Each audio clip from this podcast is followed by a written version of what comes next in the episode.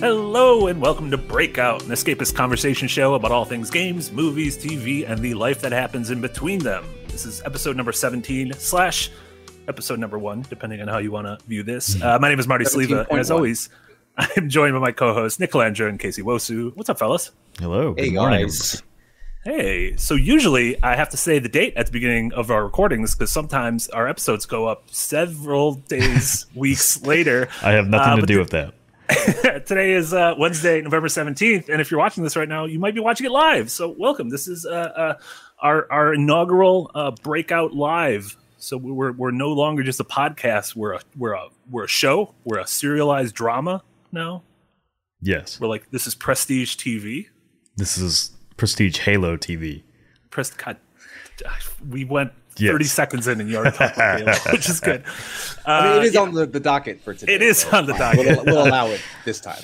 Yeah, we have a we have a great show planned today. Uh, we're going to be talking about the Elden Ring uh, network test. Don't worry, we're not going to go into deep spoilers or anything. But uh, Nick and I got to spend quite a bit of time in it uh, over the weekend and last week, so give you some impressions of that. Uh, obviously, the big news of the week is Halo multiplayer stealth dropping, and so we've all played quite a bit of that. So we'll talk about our impressions of that, and then go over the Game Awards nominees, which, uh, despite the fact that the Game Awards are just sort of a silly, fun thing, have, have ruffled some feathers. Man, As they do every year. upset everybody gets like every year. Everyone It's, gets it's every year. upset. You can you can count on two things every year: people being mad about the Game Awards and people Mm-hmm. being mad about difficulty in Dark Souls. Mm-hmm. Yeah. Also, just make it easy. It's fine. It's fine. Everything gets fixed. Uh, but yeah, welcome. If this is uh, uh, your first breakout, uh, welcome. Like we said at the beginning, this is a uh, conversation show. The three of us get together every week and uh, chat about uh, our lives. We chat about the games we've been playing, the movies we've been watching, uh, uh, the big news of the week. Uh, we go on a lot of tangents. Uh, sometimes Nick tells some stories that become way too personal.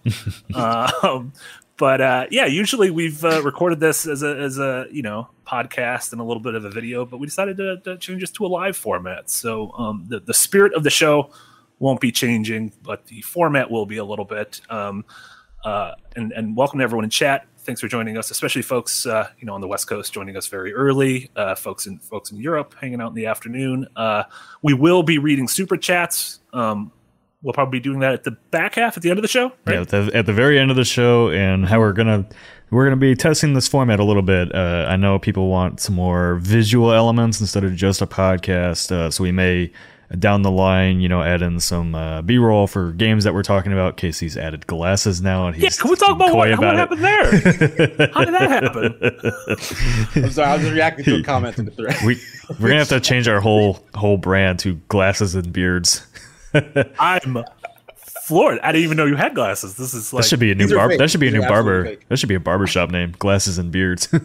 glasses and beards. That's Yes. just, that's just San Francisco as a city. Yeah, that's like a bar in the city somewhere. Yeah, I'm yeah. sure. yeah, probably. Glasses and beards. But getting back to the format, uh, so we may end up adding some B-roll into the into the live streams down the line. Uh, we didn't want to do it today because we know people don't want to be spoiled spoiled on Elden Ring, uh, and then I didn't feel like setting it up right away. And the, the second part will be that as far as super chats go, we want to be a bit more interactive with the audience on that part and make it a bit more fun. Uh, and because this podcast is kind of free form, we were talking about like maybe setting it up so super chats can help us decide like the last final topic the, or the last topic of the show, uh, which could be anything random. We've and if you haven't listened to Breakout before, we talk about all kinds of weird shit.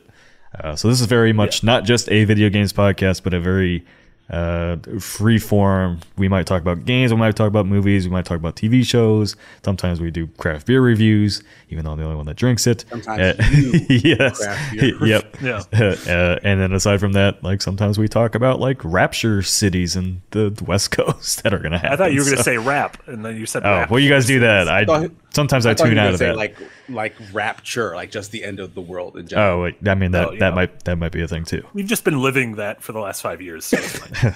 Uh, But as far as uh, the reason we're doing Breakout Live now is because we have a little bit of a content update. Uh, Jack and I have decided to put the Escapist show on ice. Uh, we kind of just haven't really had too many topics to talk about. Uh, he doesn't really keep up with the latest games, so that makes it kind of hard to discuss things. Uh, and he was just a bit more. He was getting more stressed out just doing the show because he had to find something new to play every week. And if you know Jack, he doesn't like playing new games every week, so he likes going back to Dark Jack Souls fake every gamer week. boy. He's a semi-fake gamer boy. Also, like it is Semi-professional fake gamer boy enjoyer. exactly. So, that's true. It it also like it it's it's hard to even put into words how much time it takes to be a DM in Dungeons yes. and Dragons. Yes, And yes. so he is spending do most it of his for- time at Adventurers Night these days. Yeah, well, and he does Adventures Night, and he does an in-person game, like Yes. with with his real friends, not his Mm. fake friends.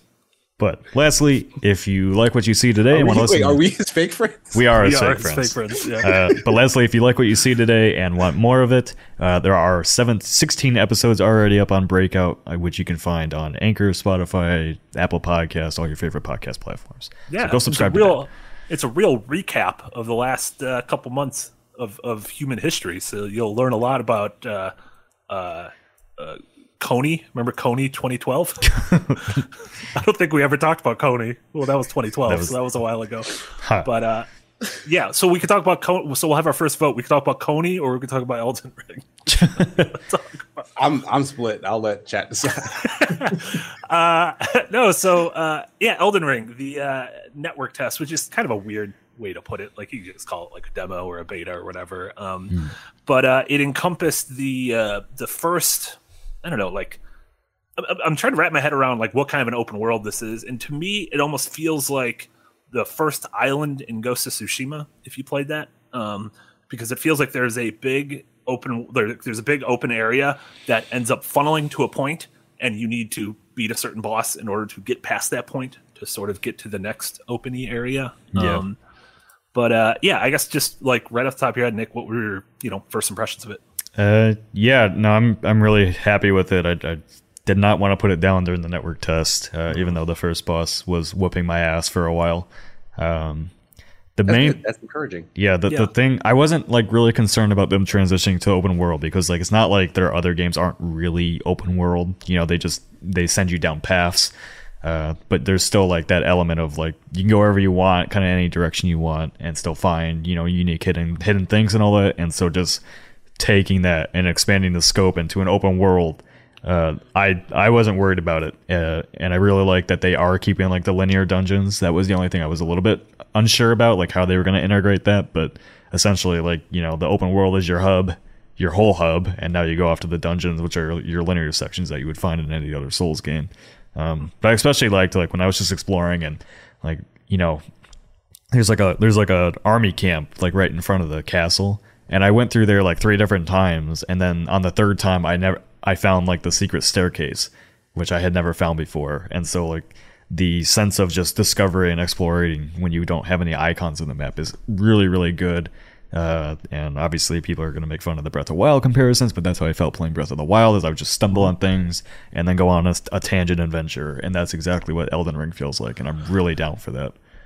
No, I, I completely agree with you. And it also, um, I'm, I'm working on a video essay now more about sort of Elden Ring, and my thoughts on it is it feels like a greatest hits album for Elden Ring, and I don't, or for From Software, and I don't mean that in like a you know pejorative way or anything. Um, uh, and I don't feel like they're like reusing anything, but so often you can see little elements of their different games like Yeah. directly plopped in there. Whether it's um, you know, take that bandit camp for example, you can uh, sneak in with stealth and you know do stealth kills, and you can jump over barriers, and so that sort of felt like Sekiro.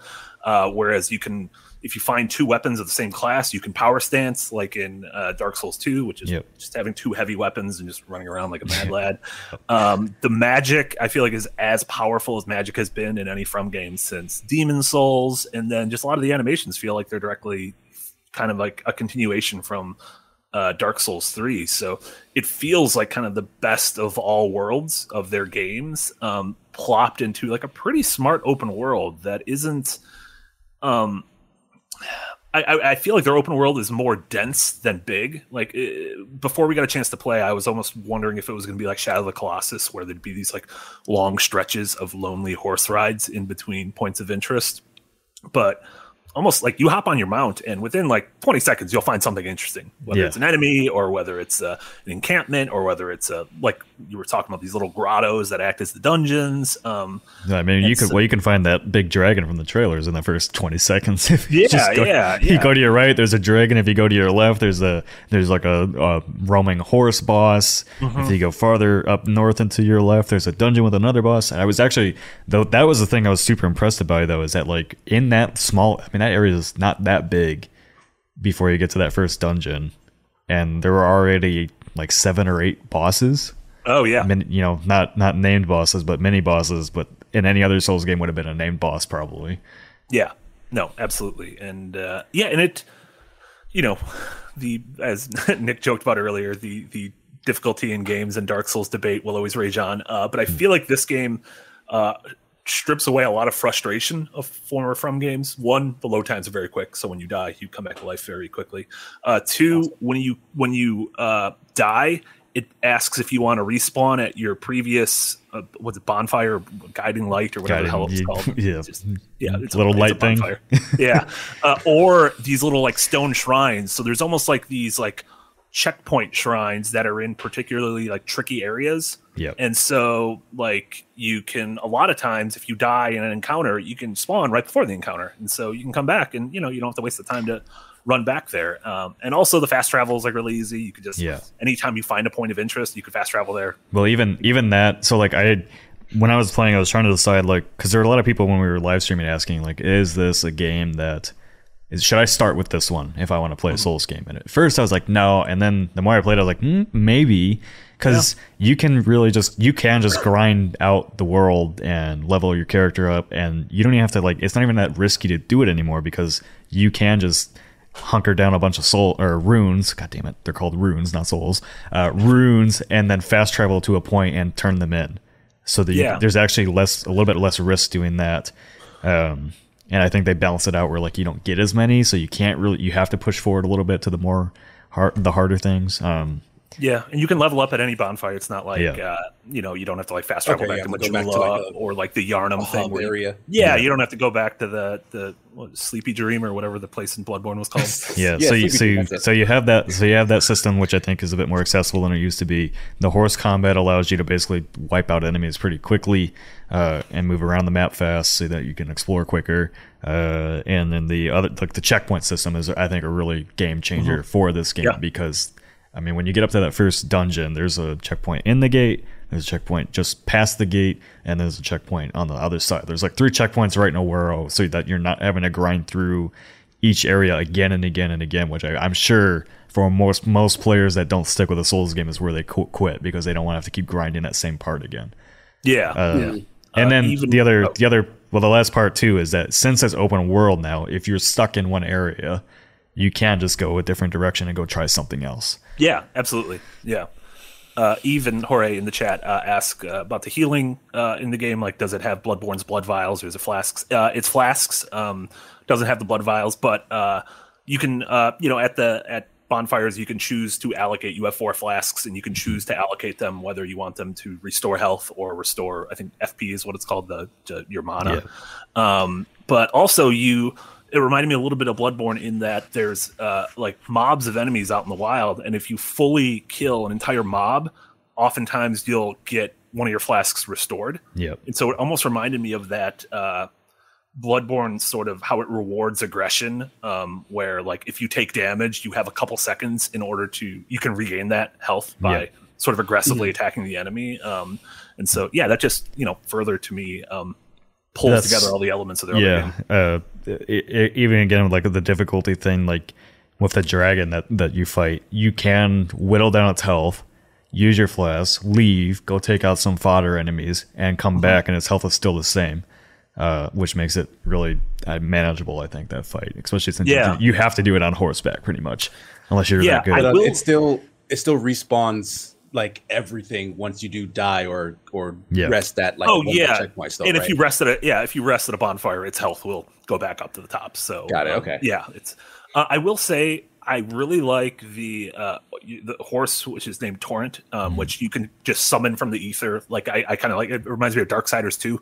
Yep. Um, Yeah, where his horse just comes up from the ground there. Um, but I, I really like the traversal of the horse and like it has mobility and it's sort of you have this double jump and it kind of reminds me of like how mountain goats can like get up the sides of hills like in, in weird and precarious ways.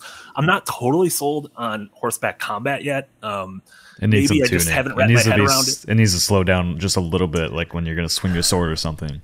Yeah, and it felt like maybe it was just the weapons I was using, but like I, I played uh, one of the classes that had like I had a, a, a staff in my left hand and Oh, sort of a lance in my right, Yeah. and the lance kept like just like really digging downwards, and so it felt Yeah. like it just felt like a real like two like hungover shitty employees at medieval times trying to fight each other in like the in the duel and i'm like okay what's like i i don't know to me like souls combat is always so like fluid and cool looking and cinematic and the horse thing i was just like why do i look so stupid doing this and so maybe that just could be a me thing or i don't know we'll see if that gets fixed in the next couple months Yeah, the other, the other, the last part about difficulty is that the magic I think makes things man- the ashes of war that you get.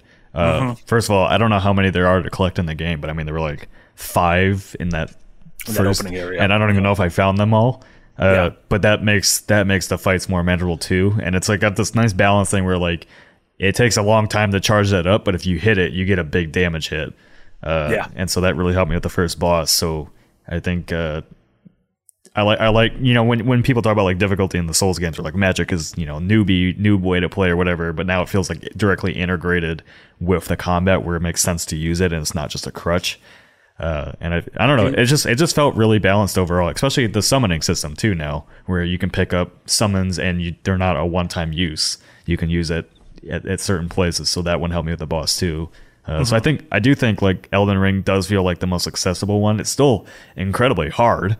Like that first boss fight is not easy, but I think there's a lot more ways to manage it where you're not feeling like you're hitting a brick wall right away. And there's so many different variations of how you can take on a fight that I think that's going to draw in a lot of players. Yeah i agree uh, KC you didn't get a Uh, I chance wanna- to play do you have like questions Yeah, I wanted to ask specifically about that Ashes of War thing because, like, I I, I saw parts of the stream with you and J Mate, Mm-hmm. but um, it, I was curious because it looked like you were just doing more sword attacks when you were using the thing. Like, how is that governed? Like, is Uh, it like it's on a a- cooldown? Does it use your magic bar? Yeah, it uses it uses your magic bar, uh, and so it's FP. So that's where the flask mechanic comes in. Is you can gear all your flasks towards health, or if you want to keep using those Ash of War attacks, then you have to have a mana recharge as well. Um, so there's a balancing act there, and obviously, we, you know, since it's only a small area, I'm sure you'll get more flasks as you go, as you become more powerful. yeah. But uh, yeah, like the Ashes of War, you just it's an it's an attachment you put on your weapon, and you can unequip them and uh, re-equip them to other weapons and everything. Uh, and they all offer up Oh, like cool. different. So, so it like what adds an attack Yeah. to the weapon? It- as it opposed to, like, adds a separate special attack, and that does a thing. Okay. Yeah, yeah. It's almost like the weapon arts in uh, Dark Souls 3. Mm-hmm. Uh, yeah, and you mentioned uh, like uh, I, I the first time I ever went through the original Dark Souls and Demon Souls, uh, I was like a magic user, and so it felt nice to have the the magic like propped up a little bit uh, again, and like I was able to beat. Uh, was it Margit? I think the that first boss that you kind of have to fight on the little uh, you know, on the bridge. Um, and I was able to do that by uh, I went in without any healing flasks whatsoever, and I Yeah. went all for mana flasks. And I, I went in, I summoned this pack of like ghost dogs, and like while the he was worried about the ghost dogs, I was out like behind him, just like pegging him with magic and drinking my Estus and refilling my magic, and so like I was able to beat him without ever getting touched, solely because of my cool ghost dogs. So shout out to ghost dogs. More games need ghost dogs. The uh, Yeah, get his new album. One one surprising one sur- one last thing I have to say on Elden Ring is I was surprised to see that um the the day night cycle has effects on the world too. Like there was a boss that we only saw like a Nazgul looking horse thing that only appeared at night on the bridge. I didn't see it during the day. So there's I, I don't know there's there's so much to discover and as uh, somebody pointed out in chat, uh, Chunder Jacks that this channel has recently been critical of open wor- new of open world games. How is Elden Ring different? Uh, I think it's just I, I don't think it's that much different. I think it's just from software's level design is at another level where the world is actively engaging you all the time to go discover things and everything. Uh, and so I think like I don't think I don't expect I don't know. I think like their their world is so handcrafted that it's just done it's an open world done very well. And it's not a map Well, full of icons. Yeah. Yeah. that's the main problem, right? It's the icon thing. Like they, Yep. they put you in a big, beautiful world, but they give you the same things to do over and over. Yep. And those things get stale after a while of going back to giant Far Cry 6. Yeah. yeah, yeah. I mean, honestly. And it felt like everything everything I stumbled upon, whether it be like a little sub dungeon or a roving caravan, you know, pulled all by feels meaningful. giants that you can that you can loot the back of. Yeah. It all felt cool. Like I, whatever the reward was, I wanted it. It wasn't just like, Yeah. oh, it's just more of this. It was like, ooh, this is like a neat piece of armor. Even if I'm not that class, I'm like, oh, this is cool. If I roll another character, I'll know this armor's here, or it's a different weapon art, or it's a different, you know, summon ability. And and Mhm. um, yeah, it just even in the you know nine ten hours I spent in it, like. I, I- it just really scratched that open world itch when you get into it and you're like, well, I don't want to stop playing. Like, I want to just keep going a little bit further. And even every time a boss gets you down, like Nick said, it it there's so much other stuff to do that you you could just be like, well, I'll come back to this later and I'll go in this direction and see what's going on. Yeah, no, it's. Uh, Uh, I know you guys uh, weren't trying to get into like spoiler territory, but like, did you get a feel for like the story they're trying to tell? Like, did it interest you at all, or is it still like kind of very vague and very vague. very vague. Yeah, there, Yeah, there, there's yeah. like one story cutscene. There's some NPCs defined, but you don't really have any idea what they're talking about. So Yeah. you know, Alright. it's it's yeah. I'm not worried about. I, I I've never really cared about the story in Souls games. I'm just there for the combat in the world. So, but if you're there for the story, I'm sure, you know. it's funny. I love the stories in uh, FromSoft games, but not while I'm playing them. I like waiting good. like a month or two and then having someone folks has to like come, like, A have you. to- YouTube video to yeah. tell you about it. Yeah. yeah, about and to then I'm like, explain the story to you? You're like, oh wow, that's brilliant. and I'm like, oh, this is super emotional. I thought this was just like a wet wolf that I was killing, but it turns out he had a family. like, Like Yeah. the story of how he got wet, heartbreaking. I thought he was just wet. I thought he was just born wet. I don't know. You, I think Um, we're all bored wet. I think. Well, I don't like that. I don't like that at all. Um, Bad case. yeah.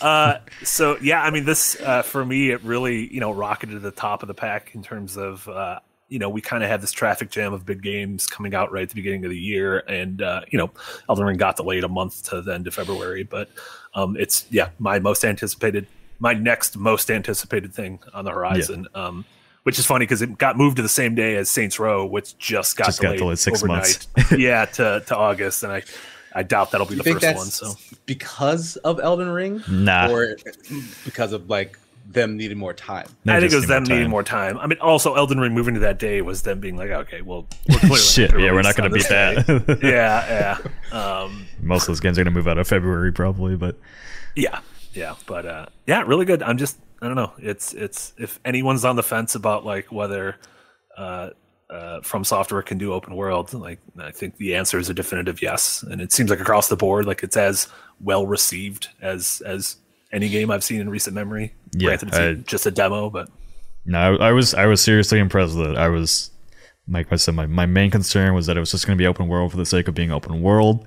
Mm-hmm. But there, you're right. There, every few hundred feet, there is something to find or something meaningful. Uh, the only thing I didn't mess with at all was the crafting. I didn't get into any of that. Uh, I did a little bit, yeah. Um, and it's uh, I like that it's there, but it's not like It doesn't feel face. necessary. Yeah, Yeah, it doesn't feel necessary. Uh, I was able to craft uh, uh, some sort of like that, you know, fire oil that you throw on your Oh, weapon okay. that, that Oh, I kind of like that actually. Um, and sleep darts, which were crazy powerful. Like you, you shoot a sleep dart at uh, an enemy, like even those giant sort of trolls that were roaming around, and it just goes down immediately. It's Oh. great. Yeah. Neat. So, yeah, sleep darts. All games should sleep darts. Um, well, yeah. Well, let's shift our focus from one of the big games of 2022 to one of the biggest games for the rest of 2021, which is Halo Infinite. Uh, as I'm sure everyone knows, including Nick, uh, Halo Infinite's uh, Halo, what's that? Se- season one multiplayer beta had a uh, surprise launch uh, earlier this week during uh, a 20th anniversary stream that Xbox held for the 20th anniversary of both Halo and the original Xbox. Um, stream was actually pretty cool. Like they announced uh, uh, like a six part documentary on the history of Xbox with a lot of the old figureheads, as well as uh, like 75 uh, original and 360 games coming to backwards compatibility to Xbox uh, Series X. Like some real, some real old school hits. On that. Yeah, I I mean, speaking of From Software, Otogi, which is OG From Software, and uh, Time Splitters, and and Max Payne, and uh, what Nick's favorite what The was game outfit. called? The outfit. Oh yeah, the outfit. Yeah, I'm We're gonna, no, we're gonna I'm- play it on game night at some point. I don't feel like that's a real game. It's a real game. That's a bad name. Don't call it's it a bad name, but it's a good game.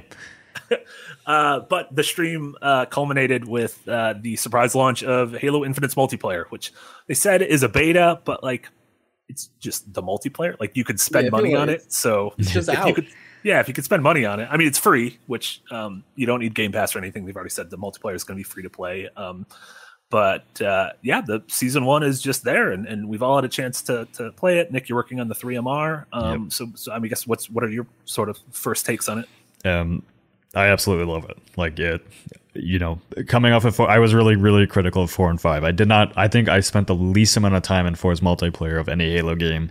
I think I literally played probably a week's worth of matches, and I never went back to it. I just did not like it. Uh, five, I didn't mind, but I just hated the maps in it. The maps were all the same arena maps, and then they were like, "Oh, we're gonna add all these forge maps in," and they were all fucking awful. And so I dropped off that too, uh, and I I would go back to Halo Five every once in a while, but just just couldn't get into the multiplayer. Did not feel like Halo anymore, and like yeah, like a Halo purist, whatever. But uh, you know, when you gone from Halo One to Three, and it all had a feel like a even Reach had a similar like gameplay feel and style and then you go to four and five, and it just didn't feel something just felt off with it completely. Uh, mm-hmm. whether it was weapons, maps, whatever. Infinite is exactly what I've been wanting since Halo 3 came out all the way back in 2007. It is a basically modern rendition of 3 in every sense of the word with with new, you know, the movement that you expect from a modern game and the shooting mechanics of a modern game a little bit, but it just it feels really good to play. I really like the maps so far. I do think the maps need some more variety. Like there's too many industrial maps again, which 343 mm-hmm. seems to keep kind of falling into with these games. And hopefully they bring back some, you know, classics from the original Halo games and all that, and then add in some more of their own. Uh, but in general, like the new weapons are fun to use. The maps are great. Combat's great. Sound design is great. Visuals are better than I expected. It's I'm I'm very happy with this game. very happy with it. Yeah, KC, you got a chance yeah. to play. What do you think? Yeah, I'm I'm also a fan of the feel. Uh, the look is fine. Like it's it doesn't it doesn't wow me, but like I'm I'm kind of I've come to terms with that. Like it, it's it's it's just a very clean looking Halo style. So, but like it's it's not bad. It's just not spectacular, right? Uh, in, in terms of like the basic gameplay, I really liked all the extra bullshit that they threw in five.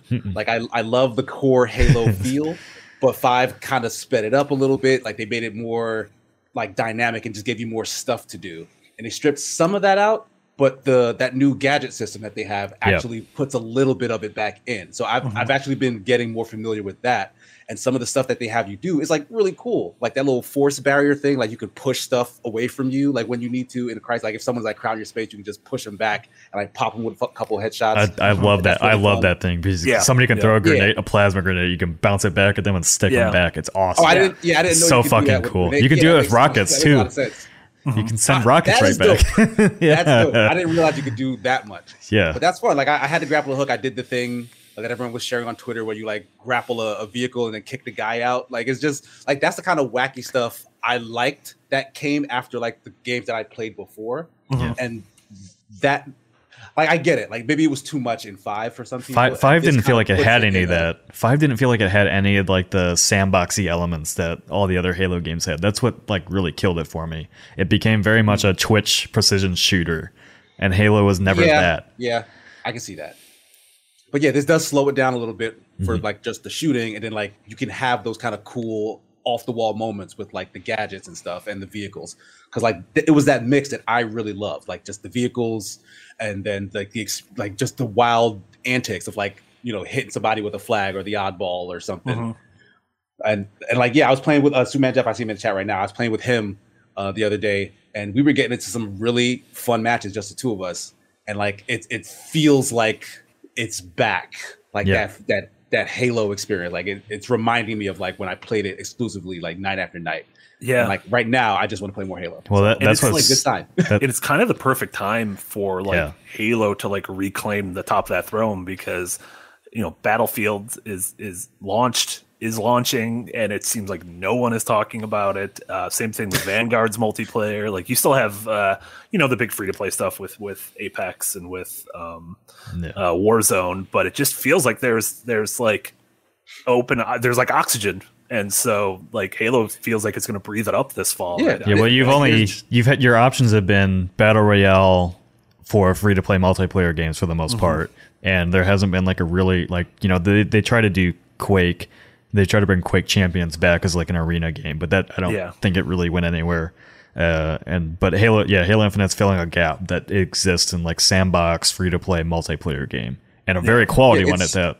Yeah, absolutely. it's where like basically when the battle royale craze took off that's where every developer pointed their eyes and they moved Yeah. away from like the the combat like the multiplayer shooter type thing they went to battle royale yeah, and yeah they definitely left a big hole in that space and like this feels like something i've been missing for a while now yeah. Yeah, I also think it's one of those like prime examples of man that delay felt like it hurt at the time, but it was the smartest possible thing that this game could Oh, have yeah, done. absolutely. Um, you know, after after uh, in summer 2020 when we got that reveal, the campaign reveal, and it had all the what was the what was the Craig and and Craig, all that? like man that was like that was like a real low point. But uh you know the past year and a half uh to, to xbox and 343's credit like they've kept an open line of communication and shown the progress that was making in both uh, campaign and multiplayer. And you know i think I I think it's a massive show of confidence that they stealth launched this a month early. Um, and part of that is I think the betas that came beforehand uh, were generally just incredibly well received, and so I think they, they knew they had something good on their hands. Um, yeah. Well, uh, releasing the multiplayer early too is just going to keep generating hype for the campaign now too. Absolutely, which which yeah. was more their their worry, I think. Um, but yeah, I think uh, it- it's w- what's really cool to see or really interesting to see is like Reddit. All the threads on it are universally positive. Mm-hmm. Um, the main complaint, and as Chad has already pointed out too, is the progression system, which I I'm not too worried about it. I think they'll update it because like right now there is a problem with like the battle pass. I I bought it for research purposes for the review, but uh, it's uh, the XP is only tied to challenges, so you're not actually getting rewarded for just playing like you should be. And there's like I've been I've put ten hours in the multiplayer already, and I'm not even level five yet. Uh, Yeah. and there's stuff to unlock at like level 90 and so unless you're gonna like dedicate your entire life and your marriage to it you're not gonna get there. Yeah, yeah, and I think that's something like they're they're already like the the team is very openly already sending out messages saying like we're reading all the feedback on this and we're going to be evolving the battle pass model you know with this feedback which i totally understand. Um and yeah i think you know having more visible micro goals sort of instead of just like man i really have to slog away at this thing in order to to level up or pay money um is is uh you know something that i i would imagine that this is going to look that the multiplayer is going to the battle pass portion of it's going to look a lot different even by the time the campaign rolls around so Yeah, I'm sure. you know i feel it's gonna yeah, I have to be like yeah yeah it's, it's like the it's like the one complaint I see people have about the game right now. If they fix that, then you're on you're on top. But Mm-hmm. Yeah. yeah. I was talking like yesterday. If I had to score, you, yeah, I'm a Halo fanboy, whatever you want to say about it. But like in general, that the amount of fun I'm having with the multiplayer, if I had to score right now, it'd be a 10 out of 10. It's just I think I think it's that good. Uh, there's there's some there's some fixes I want them to make, like the progression system. I think they need more variety of maps. Uh, I think some of the weapons need tuning, but I mean that's all stuff that could be fixed. Yeah, I mean, I think the big thing is like the roots are strong, which a lot of times, like if, if the core gameplay loop isn't fun, it's like, well, you got to fix that before you start doing anything, Yeah. and, and that's sometimes a thing that's unsalvageable. Um, but this is the yeah, this is the best Halo has felt for me, and I don't know since the 360 era. Um, It's, and- it's and- this is felt since Halo 3. I think I, I know a lot of people liked Reach. I did not like the armor abilities in Reach, the Mm-hmm. way they did that system, so I didn't stick with it for too long. But Yeah, it's funny because I think a lot of like if, if you're kind of younger and weren't playing or weren't like you know really immersed in like the the the shooter scene at that time, like I don't think folks realize like how big of a deal Halo was. Like uh, uh, from from one to three, like it was kind of king of the hill before you know no pun intended before uh, Modern Warfare. yeah, Yeah, came along, and so um, it, it's I don't know. It's just cool to see Halo doing well again. I don't know. It's like one of those franchises. It's like when like a cool Mario or Zelda game comes out, or even like Metroid Dread early this year. I'm like, damn, it's like cool to see well, that's the this um, franchise getting universal love. That's the interesting argument that a lot of people make is like, oh, well, like, because I know KC like Halo 5, but in general, like the multiplayer just didn't feel to me like Halo was supposed to feel. And so when a lot of that argument came out, it was like, oh, well, you know, they just Halo peers just want another game for them. And it's like, no, like Halo 3, 1, 2, and 3 were popular for a reason because that gameplay was that good. And if it's that good, like people, doesn't matter your age, you're still going to enjoy that multiplayer uh, because like I think five five was so geared around the competitive scene that that's why I think I fell off of it because Halo's always had that like really good balance of like you can play it as a casual, you can play it as competitive, you know. Mm-hmm. Um, and five, I felt like that took away five took that away from a lot of people. I think that enjoyed what Halo used to be. Yeah, uh, Powder Toastman in chat with a great point. Uh, I forgot about that. They made a huge deal when Halo Three came out in 2007. How it was the biggest media launch of like monetarily in, in oh, yeah. history. um, which I, I don't know. I'd imagine like Avengers Endgame probably passed that by now, or Avatar. Oh God, remember Avatar? yep. no, Ubisoft actually, does. I don't. does Ubisoft? we'll see. I'm still not sure that's a real game. That feels like a like a Ponzi scheme. Hmm. Um, but yeah, it's really cool. I don't know. I, it's um, there's a lot they still have to, to tweak, and I, I have faith that they're going to tweak it. But I think the uh, uh, the the positive reception and what we will eventually see the numbers. I mean, seeing what the numbers were for Forza Horizon Five, like I think hitting eight million players in uh, yeah in just a, a, a week or two, um, and just knowing Halo is going to do similar numbers, if not better. Um, well, yeah, there was already it already have to do better in the first 24 hours. It did like over 200 and something thousand concurrents on Steam, on which Steam. is like the biggest launch for any Microsoft game yet. Yeah, so. I think it was uh, like the only games uh, higher than it that day were CS:GO and, and League of Legends. Uh, PUBG, yeah, there, there's quite a few games higher than it, but uh, you know we'll see over time mm-hmm. as it goes. But yeah, that's also on, a good on point. top of. Oh, go ahead. No, I was going to say on top of all of that, like the multiplayer is free to play, right? Yeah. Like not not just Game Pass, but free to play. Period. You don't yeah, even need exactly. Game Pass to yeah. get in there. Like there's gonna be more than eight million people playing that game from yeah. just the hype. Well, alone. that's that's the thing. Like they and they have a lot of momentum to build off from too, just because you know there are people that like me that hold Halo Three, Halo Two in such high regard that when they do upcoming seasons and they're like, "Hey, we're bringing back new Halo Three maps," God, you're gonna get a huge surge of players from that. Yeah, yeah. absolutely oh, yeah. huge. It's gonna be nuts. Um, but yeah, it, you know, I'm still unsure about the campaign overall. Like the, the previews were good, just haven't seen enough to be uber confident in it yet. But like as far as the gameplay goes, that I'm not worried about. It's you mm-hmm. know now now I'm like, all right, if they can nail the gameplay, can they nail the story, and is the open world going to be interesting enough to you know spend? I think that I think they've said in previews like it was like a 20 or 30 hour game total, so it's not too big but not too small either. Mm-hmm. That's kind of long for a shooter. Uh, well, yeah, but I mean, considering I mean, I have been able to finish like all the Halo games in four hours, and the previews are like, yeah, we spent four hours in this one area and didn't even discover everything. That's yeah, good news. Yeah, yeah. I'm still. Uh, I think it was pretty clear that the multiplayer was going to be good once we had a chance to play it. Uh, you know, the beta a couple weeks, months. I don't know how however time works mm, ago. Preview, um, Marty. Yeah, Snopes. The what? Tech preview. What did I call it?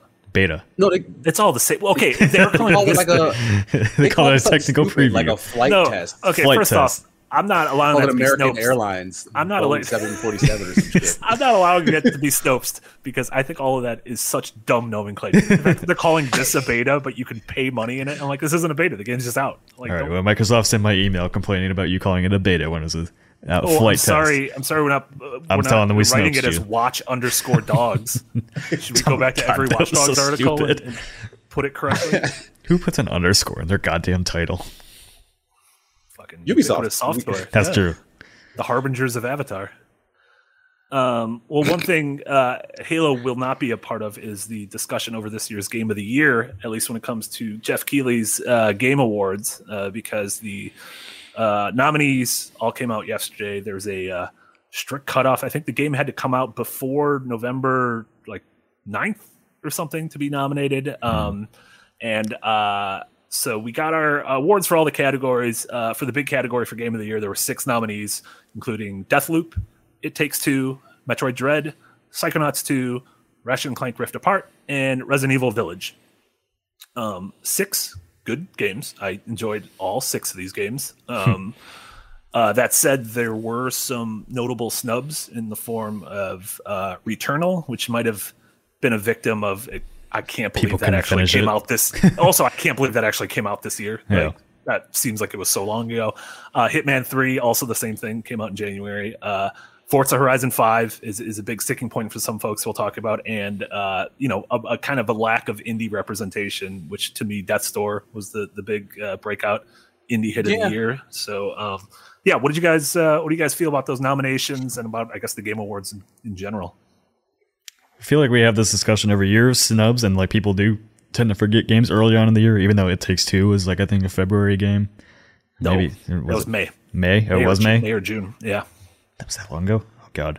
Uh, yeah. I I don't know. I to me, like Jez Corden of Windows Central wrote a big article on like how Forza Horizon Five being not included in the in the game of the war game of the year nominations is like a big discredit to the industry, which I I kind of agree with. Like it's the highest rated game of the year, and it's very technically good. And like one of the replies to him was kind of a condescending, like, "Well, it's just a racing game; it doesn't do anything new." It's like, well, you guys put up the latest FPS game every year, and hardly those ever do anything new.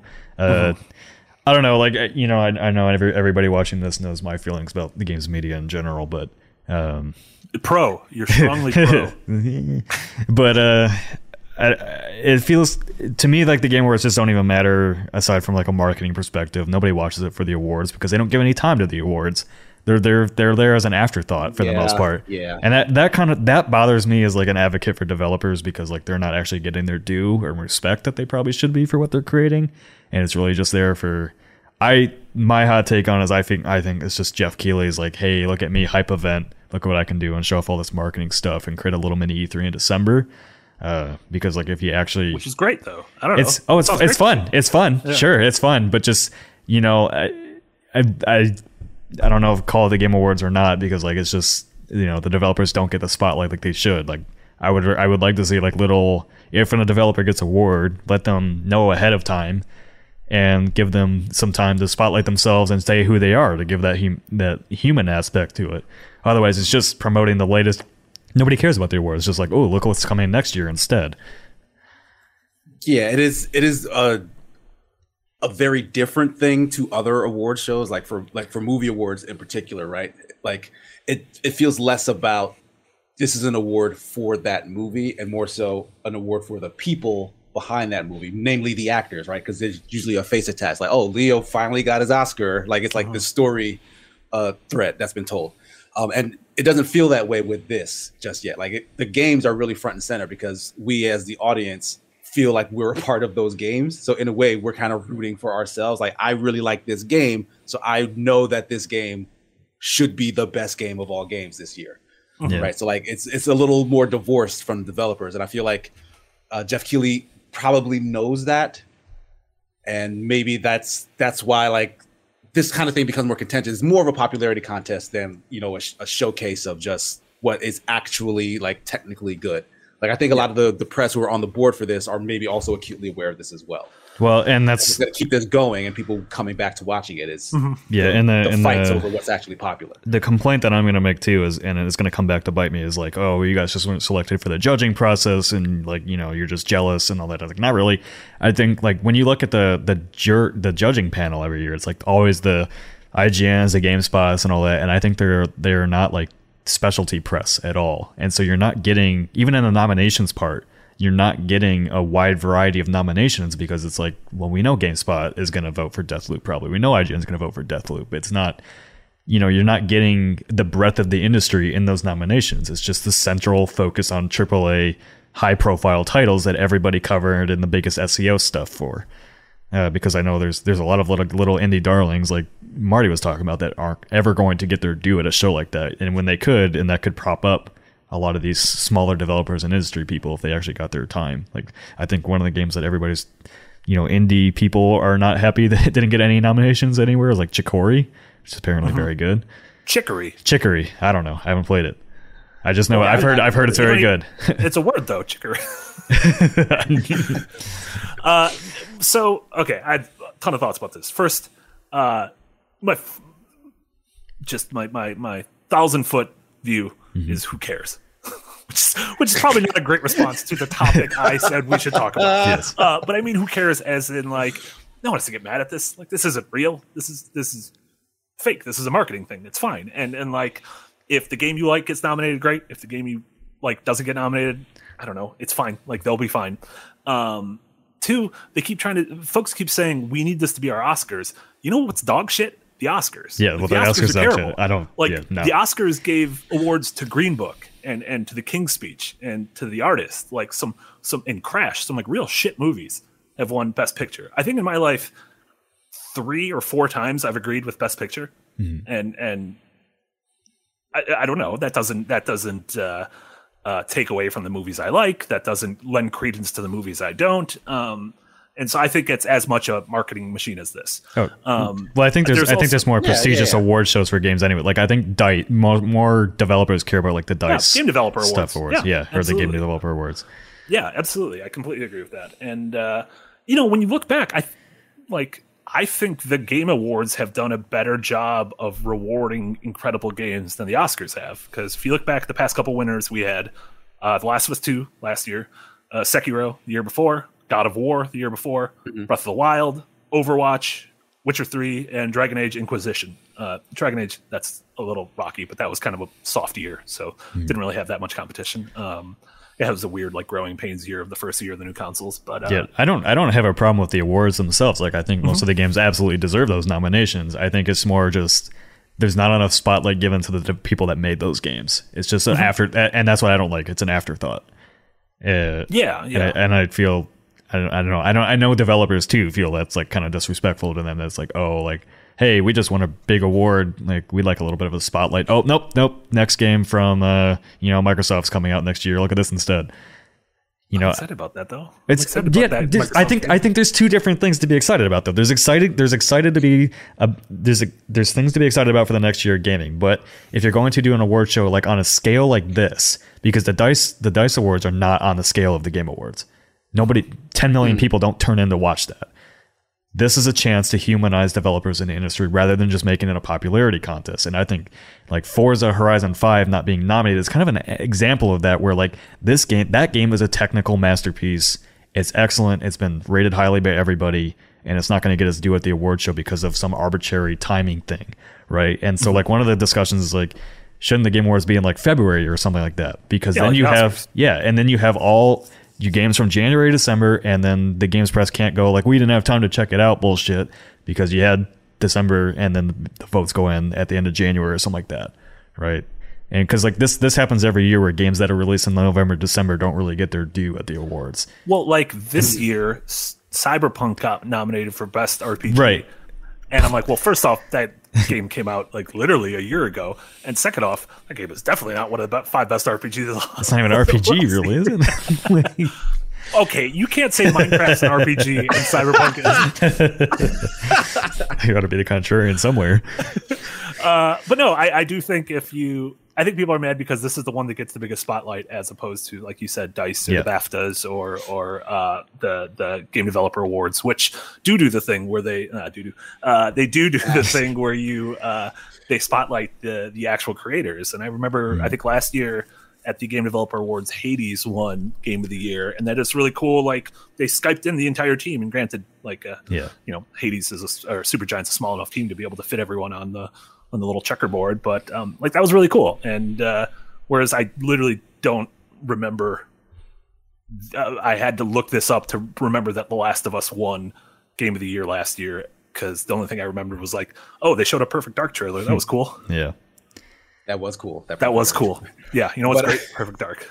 Yeah, it just you know, I to me, it's like if it, if it's going to be a marketing show, then make it a marketing show and don't even bother with the awards. You know, like. Mm-hmm yeah, but I mean, they, but then they'd have to change the name, Nick. I know, I know. That's what I know. PG, this, it's the, the video games. The, the next year of games. Yeah, I mean, yeah, the hype um, awards. I guess really is I mean, what it I'm, is.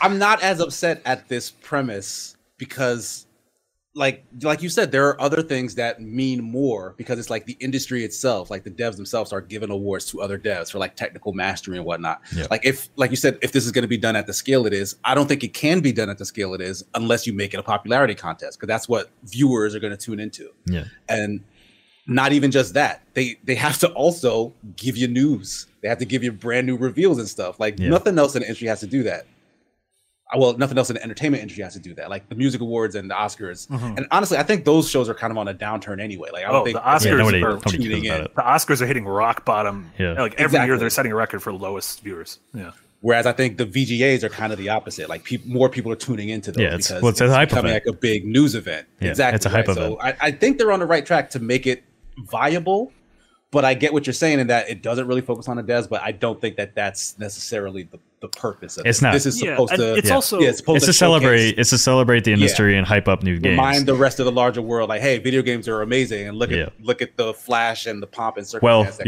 you, you say these now. remind the world that video games are amazing, but like that's I think it's just it's hype. That's all it is. It's not about. I don't even think it's about the art form of video games. It's hey, look at the cool new products coming. Uh, because uh, Yeah. you, you don't get you like if you were an outsider watching that show. You wouldn't know any of the craft that goes into the games, and why is it game of the year? You don't know. It's just because it said they said so. But then you would then play it and maybe find out because you're like, oh, Well, yeah, these yeah, yeah. But I this mean- is the best game this year, so let me check that out. But as a Because ma- I'm probably like a just- casual viewer who doesn't Yeah. actually. I feel like if you're going to do like a game of the year though, like there should be even like a short like little video explaining like here's what Breath of the Wild did to be game of the year. It, and then me as a casual viewer will get up and go get food while they're doing that, that B-roll. because I, just care about Breath of the Wild Yeah, too. yeah. I don't care about old Right. Breath of the Wild. well, that's that's I mean, this is- this is, like I said, uh, I'm not. hypothetical me, though, Yeah, not I'm not, accurate. and I'm not. I'm not mad how they do it. I don't. Oh, I don't yeah. care either. It's it's. I don't think. Like I said, in general, I don't think the Game Awards are really anything more than a hype event. So I don't really give a shit. Yeah, Uh, it's also like the the the core of it is um like I've watched over a hundred new movies in 2021 2021 movies not just movies just movies that have come out in 2021 by the time the oscars are all around i will have seen without a doubt every movie that's been nominated. And i've i've done that for the last 10 years. When you go over the games that's just not feasible. No, no. like a there's certain genres i just can't speak to. And b games aren't 90 minutes to two hours long. Like uh, i i i'm intrigued about final fantasy 14 endwalker but i don't know how to do that it would be like if i like in order to watch the the the the Williams sisters movie starring Will Smith that's coming out next week, you had to like play tennis for 150 hours beforehand. Like I'm not gonna do that. Mm-hmm. You think I'm gonna go play tennis with the racket out in the rain? No, You gotta you gotta that. win Wimbledon to get the real experience. To- yeah. Um, and so yeah, it's it's it's tough. And like you know, I, I being at IGN, like we tried to do our best, and like one person had the vote, but they definitely would um defer to like if that person wasn't as well versed in racing games they would defer to racing experts for what we Mm-hmm. should nominate um or vote for and so um yeah i don't i don't think there's there's a perfect scenario No, there's Um, not. I think I I think just in general though, I wish it would feel at least feel less like a popularity thing because even like I said, when you look at the judges and all that, it's the sites you always know and expect to hear from. Like, why not open up the nominations to a wider breadth of people so that you get more variety in the nominations, at least there. Um, because it just it just really does feel like popularity over anything else. Yeah, no, I if it- do. I do agree with that, and I think the Oscars are, are trying to make strides by because for a very long time it was predom- predominantly a bunch of old white people from Yeah, like uh, exactly. from from classic uh, publications and everything, and so now they're trying to open it up to like actual different voices, and I Yeah. would love that for for this. I would love to see you know people but, like before their eyes. Um, um, you know, a, a game where you have to blink in order to control it. Yeah, 'cause Um, even- like one of the. Oh, go ahead. Well, I was gonna say even like the future class thing that they do, right? It's Mm-hmm. it's always like the most popular people on Twitter, and that's all it is. Again, I don't I, like there. Are, you won't. I don't get any. You don't get any names from people from other sites doing incredible work. Like I don't think we'd ever see somebody from the Escapist up on there, just because we're we not got, the we zeitgeist. got to do better Twitter. work. We don't do we don't do as good as Crunk and Biff and I do like the uh, wait. I want I want to find the uh, Awards Game Awards streamer of the year. I do laugh at the content creator of the year awards Mm-hmm. um, because it's always a handful of names that I'm like these can't be real, and then I click on their name and they have like seven Seven million, million followers. followers. Yeah. Yeah. Yeah, but I mean, it's like it's it's like how do you feel so apathetic about that because you've never heard of those people? If a wider audience got a list of like four to five nominations that they'd never heard of, like it just doesn't register, they're not going to be interested. Like I, I don't think. well, It's- not even a thing of interest, eh, right? It's a thing of stop focusing on just what's popular all the time. Do the goddamn research and find new and unique stuff. That's what I'm saying. but then who? You, but who's watching your show on new and unique stuff It- when I- it doesn't- get a I- massive audience? you can do both. You can do both. It's always like I know what to expect when I see the future class. I know exactly who's going to be up on there. You know, I'm saying like go. I think I think the mainstream press and the Game Awards and however they're going to do these things need to broaden their horizon. It's the same thing with the nominations. That's why I'm saying get more specialist press, get the, like the bigger YouTubers in there that cover a wider variety of games. Because There are. There's over. There's like 110 people on the jury, though. That's a lot of people. and each each outlet only gets one person. It's not like IGN is like ten people on there. IGN gets Yeah, I know, vote. but the, the outlets are all the big name outlets. There's no mid tier outlets on there. I mean, there's 110, so some of them have to be there. There's not 110 big tier outlets, are there? Apparently, That's a good point. I'm still know, there's- laughing. there's I- still- the content- I could not. that's I the, could there's not no twenty video game outlets, let alone there's- 110. Yeah, I I don't know. I, that's my feeling on it. It's just like it's the same names, the same people, the same thing every year for these kind of things. Like it's it's it's all the general feeling for me is just popularity over everything else, and I don't like that. I mean, that being said, those games I named for game of the year, like it, I'm I, they're all against. they're all good. I'm not saying they're not. I'm saying overall though, like the, the it's just popularity though. I mean, I don't think The Last of Us 2 won because it was the most popular. I think it won because it was an incredible game. I, Uh, don't, I well, don't know what. I mean, you're gonna get debated on that. I don't think it should have won for its story. But I mean, when when people have to vote, Yeah, that is. I know. Pop, pop, I popularity. know. Popularity is always Yeah, going like, to it's- win. it's- and yeah, just, it's just gonna. It's Yeah. part of the process of an awards show, I think. So like, there's no way to really get away from that if you're gonna do an awards show. Like, Yeah. don't like you like you were saying at the beginning. You don't want this to be an awards show. Then, like, you want Geoff Keighley to get on stage and say "video games." And then That's- just- uh, that's what he does anyways. Showing And then trailers and exploding talking confetti. about. that's all it does, anyways. that's all it is. Yeah. I'm still amazed. Okay, one of the content creators of the year is just named the Grefg, and it's G R E F G. And so I'm like, that can't be a real thing. Like that, Yeah. there that has to be a typo. You're like the Greg, but you put an F in there, Yeah. So and I, I, it probably has 11 million followers. So Yeah, I- mean, in general, like I just, the, I feel that way because, like, on three minute reviews, like we give coverage to games that largely do not get covered anywhere else on any other on any other thing. Like, I think like the industry is so narrowly focused on the prestige and popularity games that a lot of things do get overlooked, and I just, the Game Awards might not be the place to do it. I just wish, in general, like when people when these things come up, like there's a bit more of a wider focus of what's going on in industry. Because even even like the best new indie game, like 12 minutes is up there. Like, are you kidding me? Oh yeah, that's the Yeah, yeah. oh, oh That's that's, the oh yeah, that's the one with the actors I heard of. Yeah, Definitely that that, it's yeah. just all about But what- incest. remember, My when- favorite when- joke when is 12 that- minutes first released, there like most of the reviews were positive. Like like my review and Yahtzee's take, those were outliers. Like at the time, like over time, where people was like, "Yeah, yeah." This Well, I guess a lot of people like what I thought incest. Then. I, I don't know. I don't know how it was getting those reviews at first. I do think it is super funny that a lot of people have said that 12 minutes should have been nominated for Family Game of the Year. I think that was the best, the best, the best goof I saw uh, from yesterday. Uh, that being said, uh, we'll we'll be back here in December, probably doing a live reaction to the. Game. oh, we absolutely will be. Of course, we will. Yeah. Uh, that'll be on the night of We should bring uh, Yahtzee to that. Thursday, December 9th. Oh my god, he, he would hate that. I think he would legitimately hate that. Yahtzee be sitting there with like cyanide. Like God, send it He would now. hate that to his core. Uh, it's it's uh, ten o'clock now. Nick, do you want to read some of these some of these super chats? I think most of the super chats are just kind of like nice, nice, Yes. Nice little hype things. So it's So- not gonna quite be like, uh, but but in in future episodes, remember this can be like uh, almost think of it a little bit like if you watch slightly something else, where you can sort of. You can steer us in weird directions. This is Breakout. We talk about raves and, and Yes. sister kissing main- and all that stuff. The main podcast portion is always going to be an hour long, and then we'll do about 15, 20 minutes of super chats as long as they come in for it. Uh, we'll read them out. And then, like I said, uh, if you're tuning in late, one of the things we think we'll do is we'll have like some random topic that we'll let viewers vote on for our final discussion, which could lead us in some very weird and fun directions, which I think will be fun. Uh, and as a reminder, this show is supported by super chats, so any money you send in is greatly appreciated. Uh, and don't forget that you can also find Breakout on Spotify, Anchor, Apple Podcasts, wherever else you watch, listen to podcasts. I don't know. Yeah, our next uh, our next funding donation is if we get hundred dollars, I'll fix this closet door that's broken behind me. Nick and Amy will play Gears, and I'll fix this door. Okay. All right, we'll start on super chat. So President Walker, five dollars says, uh, "GDI, who the who they hell wakes up?" I'm going to read exactly how you write it, so don't put in typos. Who the hell wakes up in time for this in PST? Just JK, JK. Glad y'all ha- y'all you forgot your apostrophe again. Have variety for that worldwide Nick. audience. I'm the editor. I don't. I'm going to get your I grammar don't corrections in y'all there. with an apostrophe either. So Well- well, I think it's fine. Oh, I You definitely do suck. y'all with an apostrophe. Yeah, you suck. How do you write whoa? Uh, W H O A. W H O A? Yes. W O A H?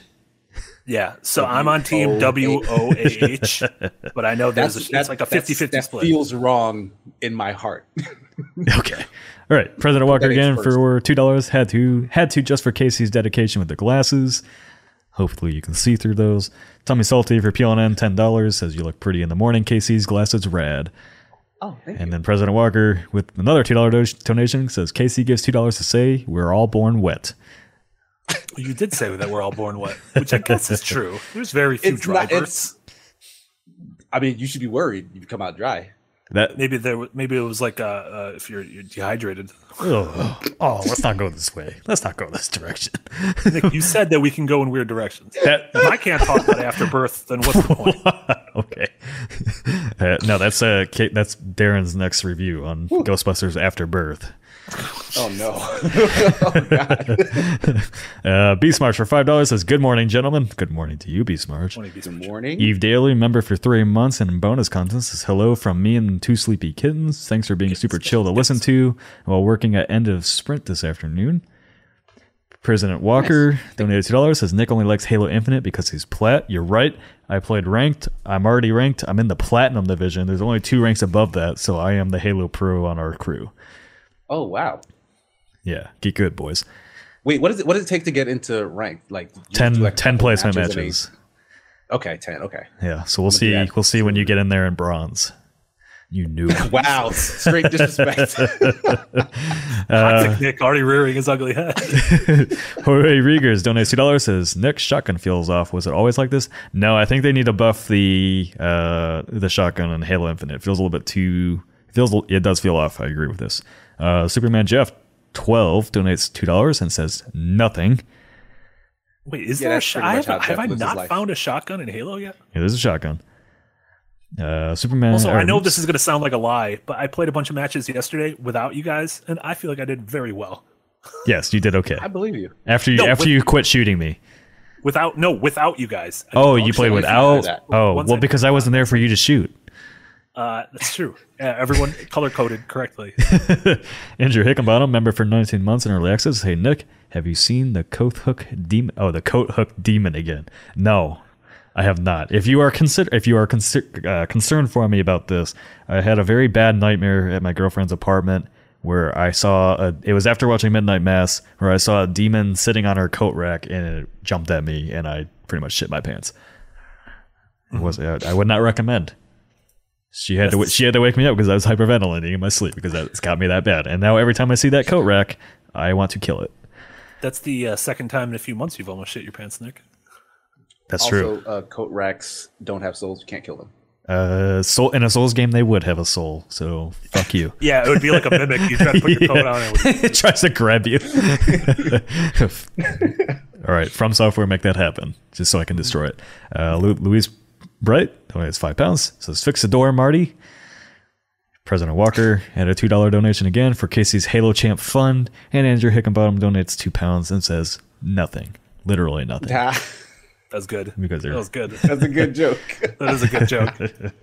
That's like a that's like a dad joke. That's a very good 10 a.m. dad joke. Uh, and as a reminder for anybody else tuning in late, uh, the as the Escapist show is going on ice, and that's why we're doing Breakout Live now. This will be our new live podcast every Wednesday morning from 9 a.m. to 10 a.m. Central, where we will discuss everything from video games to books to movies to TV shows to craft beer and apparently haunted coat wrecks. Yeah, yeah, yeah. This week was uh, I feel like this week was was particularly on topic just because we had such big things to talk about in Yes. both. Yeah, there's um, a lot of stuff yeah, happening. Yeah, getting to play Elden Ring and Halo, and then uh, Game Awards. That was like a nice little nice little discussion there. I, I appreciated that. All right, you guys keep don't talking while I get time. the credits section ready. uh, no, I was gonna say, what are the uh, what what sort of streams are going on for the rest of the week? What do we got today? We got post CP today. LCB today, which Yahtzee just asked for you to join, Marty. So you're going to do that, right? Yep. No, uh, Yep. well, I have from what time? I have to take my car in at one. 1 to 3 p.m. Central. It's one to three p.m. Central. Yep, so you can do it. You just said so. I literally said I'm taking my car Yeah, in he at said one. he has to take his car in at one. I know. You can still do it from your car. It's fine. Uh, no, they're going to have my car. I'm not even going to have a car to do it You can sit in the car while they're working on it and continue to do it. I feel like how awkward would that be if I'm like, you need to work on my car, but I'm going to sit. I'm gonna sit here and watch you. Like that would be so uncomfortable. I would hate Like that. to make sure you're doing it right. And as they're de- Uh, as they're detailing it, like you missed a spot. yeah, exactly. What's what's the post DP today? Uh, Sherlock Holmes, chapter one. Oh yeah. I saw the art come in. It was like a couple of Sherlock fuckboys. It was like Sherlock and like another handsome man behind him, and I was really, I actually wanted to do that one. Dang, I wanted to learn, learn about those boys. um, but then what do we have coming up? We have uh, doesn't Jack have a cool sponsored stream? Uh, yeah. So tomorrow, I don't know what we're doing for today. We play it. I won't be there because my girlfriend has to get her wisdom teeth out. Put a dollar in the jar, and no, leave me alone. Uh, and then Friday, yes, there will be a sponsor Foundry VTT stream at 12 to 2 p.m. Central with Jack. Uh, speaking with the creator of Foundry VTT, which is the, the program that we use for Adventure is Nigh. So it'll be a behind the scenes Adventure is Nigh stream that's sponsored by Foundry VTT. And then right after that, at 3, Amy and I will be finishing up Halo 5 Guardians. And then for Think game you'll night. actually finish it? Yeah, we're already we're already like halfway done with it. That's awesome. Uh, it's not that long of a game. Actually, no, no, no. I think it is going to take us three streams. Actually, I think it'll take us three streams. Uh, and then Halo Infinite for game night on Saturday because of course. And that's all we're ever going to play from now on. It's just Halo. This channel is turning into Souls and Halo, and you're just gonna have to Fine, deal with it. I'm fine with half of that. No, Yeah, like we're definitely tons gonna, of death references. we've we've already claimed that whenever it comes out in 2022, we're gonna play that Dragon Ball Z Dead by Daylight clone that got announced yesterday. It looks so I- weird. You don't play as like any Dragon Ball wanna. characters. You don't want. I don't want to be freaking Parm. What, what the hell's the name of that? Is that the little pig? cat? Yeah, I don't want to be that, that little pig man. That's Oolong. The pig is That is Oolong. oolong. That's a great name. That's a that's a hot tea reference. Um, also, as a programming note, I'm not going to be here this weekend, so there's going to be no Dead Space. Oh, no So Persona. we're gonna have to leave Isaac Clarke's adventure on on ice for a week, and then uh, yeah, no Persona. Which uh, we still have. I think we only have one stream of Dead Space left. Yep. Maybe it might it might be a longer one. Yeah, maybe we'll try. Like we'll try to make it. We'll finish it the next time we stream Dead Space. We'll finish it. So like maybe we'll either start an hour early or just play till because there's got to only be like three hours left. So Yes, Um, that's what I'm hearing. which yeah, that'll be over because next week's Thanksgiving break. So Yep. um, yeah, we'll do that. And then Nick, Nick and I have one What's more that? two hour uh, Persona stream before our all day stream that we'll be playing, which will probably be coming sometime in, sometime in December. So uh, yeah, no, a lot of a lot of good stuff coming up. KC's working on a review. I'm working on that video essay. Nick's working on his, his And Adventures. Halo 3 MR. Yep. And then Adventure is Nigh goes out for the public tomorrow, and extra punctuation from members, and that's it. Holy moly! There is so Nick, much stuff Get those credits ready. Yes. Perfect. Uh, we ready to roll KC, them? uh, yeah, yeah. KC, tell, tell folks where they can find you. What's going on? Yeah, just follow me on uh Twitch slash Twitter at Sigma Gears Nine. You guys know the tag already. I, I hope I hope you know the tag. Go ahead, follow me, subscribe, all that stuff. Um, and usually I'll just post what I'm doing next. Um, I'll probably be talking about uh, some heavier Activision Blizzard stuff on the Sigma show this Sunday on my personal channel. Um, so those are always uh, fun, engaging conversations. Uh, join me for those at 10:45 a.m. Eastern Standard Time. Yeah, I saw. I think you snagged Rachel for that, and I know she has a lot of thoughts. Yeah, Rachel's going to be That's great. joining me for sure. Yeah. Yeah, that's excellent. Uh, Nick, You can find me on Twitter at Nick J. Cal, and you know I'm here every single day because this is my job, and I do things here. I guess. you do. It is your job, Yeah. and you do do things. I can confirm both of those. uh, and then uh, you can find me at McBiggity doing all that stuff we were talking about, except for all the stuff that I'm not going to be here for, which is a lot of the stuff. So that's not great. not great at all. Uh, so for uh, Nick and KC, this was Marty. This was uh, Breakout episode number 17 slash Breakout Live episode number one. Thank you all for joining. Uh, uh, this is so great. Honestly, everyone in the chat, everyone with the super chats, uh, JM8 for for holding the fort down in the chat. Uh, we we love you all, and we'll see you all next time. I have to do one more thing before the credits go. I gotta get the music up. Tommy Salty's music. Yep. Tommy Salty's music. All right. Called We'll Salt see Jazz. Everybody later. There's a new Salt Lick. Don't forget, you can subscribe to Breakout on Anchor, Spotify, and all those other podcast platforms. So go do that too. Yeah. Bye-bye. Share this to your friends, Yeah, and your enemies. Just your enemies. especially your enemies. your enemies, Especially yeah. your enemies.